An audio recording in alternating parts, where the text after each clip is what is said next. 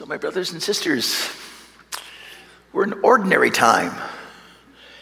And we've gone through that wonderful time of Christmas and Epiphany and birth of our blessed Lord. And the very first Sunday is the Sunday that allows us once again to go to John the Baptist. John had a lot to say. So when, whenever I hear the word John the Baptist, I'm going to pay attention. And today he says something that is extraordinary on two accounts. Let me talk about the first, and then I'm going to end with the second. He said, Behold the Lamb of God who takes away the sins of the world. John saw him coming and said, Behold the Lamb of God who takes away the sins of the world. So I was at lunch yesterday with a few of you great people from St. Monica's, and I said, What do you think that means? And the very first words out of one of the folks was, A lamb, gentle, kind, gracious. That's good, but I don't think that's what John meant. You see, John was steeped in the Jewish tradition. And if we were to go back to the days of Jesus, the one great difference I think we would find as churchgoers is that the animal was the sacrificed one. That the temple was this place where people would come and offer their, their sacrifices, blood sacrifices, animals as a sign that they are totally willing to give what they have to this God and that they honor Him by that prayer. Don't know if it makes sense to us today, but it made a lot of sense to the people of Jerusalem at that time. Blood sacrifice, animal sacrifice. That's how it was. So the Lamb of God is the sacrificed one who takes away the sins of the world.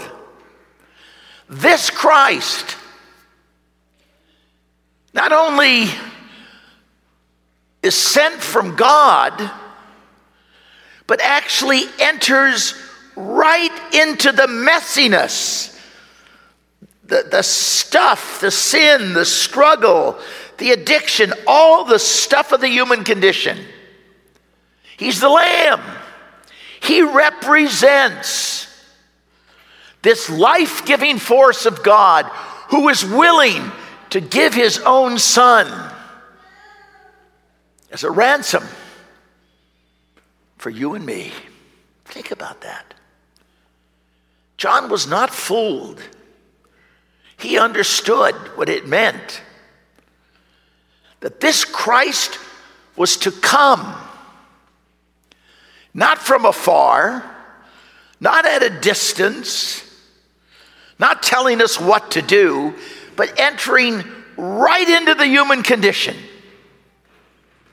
becoming the sacrifice, the only one that's necessary. Dying on the cross as the Lamb was offered to God, so Christ became that one with us. I love that thought. He's not some God out there and up there. That's not our God, folks. He's the God that is with us understands our human conditions, loves us anyway, loves us anyway, and enters right into our hearts, our prayer, and our lives. So, the Word, the Word is important. But the center of this church is the altar, just as it was in the ancient time for the Jew. And it's on that altar each Sunday where we renew that intimate, life giving force of Jesus coming once again into our hearts and our lives and being offered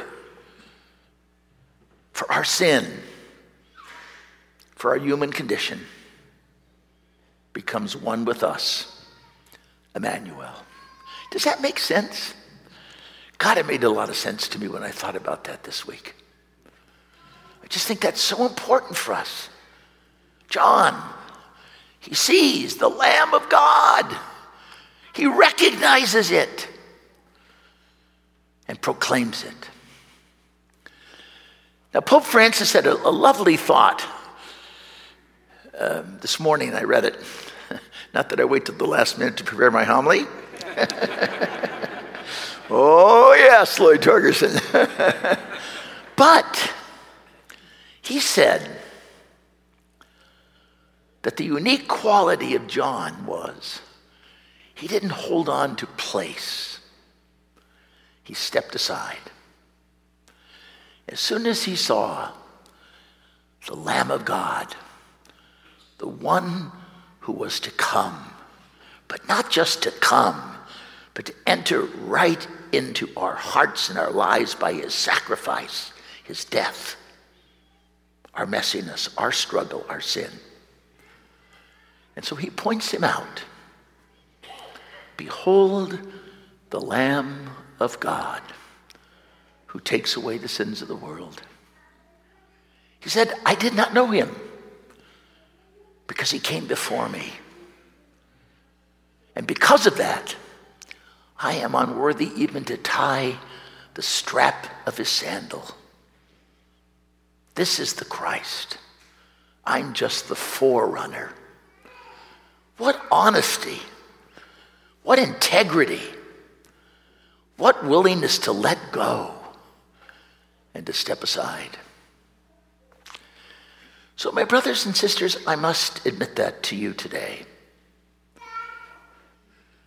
That's what I'm attempting to do. I don't always do it, though. I think I, I push myself into things, and I think it's me. It's not me. I'm only here to say to you every Sunday, every Sunday, behold the Lamb of God I see him. He's here. And it is he who is our Savior. Jesus Christ is the pastor of this community, brothers and sisters. Do you know that? Do you believe that? I believe it. Yes, I do. And when I really look at it, when I really believe it, it astounds me. You know what astounds me? Let me tell you what astounds me. This is from my heart. What astounds me is that a person as weak, as sinful, as struggling as I have been in my life, that somehow, not in spite of it, but through it, this incredible faith community has been built. Brothers and sisters, that's not by luck. That's not by chance. So I say to you today, here he is. Behold the Lamb of God I know for a fact that Jesus is drawing really close to me. I'm not a young man. Our Lord is ready to take me. Not maybe tomorrow, maybe not the next day, but somewhere along the way. I believe that. And, brothers and sisters, this community will only continue to flourish and grow because He's in you. Our blessed Lord is in you. You are the force. You are the ones that make this happen in this community of faith. Now, some of you are a little sluggish. That's okay. I understand that. I'm sluggish too. But we believe. We believe in each other. We believe in our Lord and Savior Jesus Christ. And we believe more than anything. It's not about me, it's about us. It's about the Lord. It's about the Lamb of God who takes away sins of the world. Oh, my brothers and sisters, please hold on to that. That's what will keep us. That's what will allow us to flourish and grow as we have over these last many years. So today, we give great thanks on the first Sunday of ordinary time, actually, the second Sunday of ordinary time. We give great praise to our God. And we say, with all our hearts, to Him be the glory. I love you. Amen.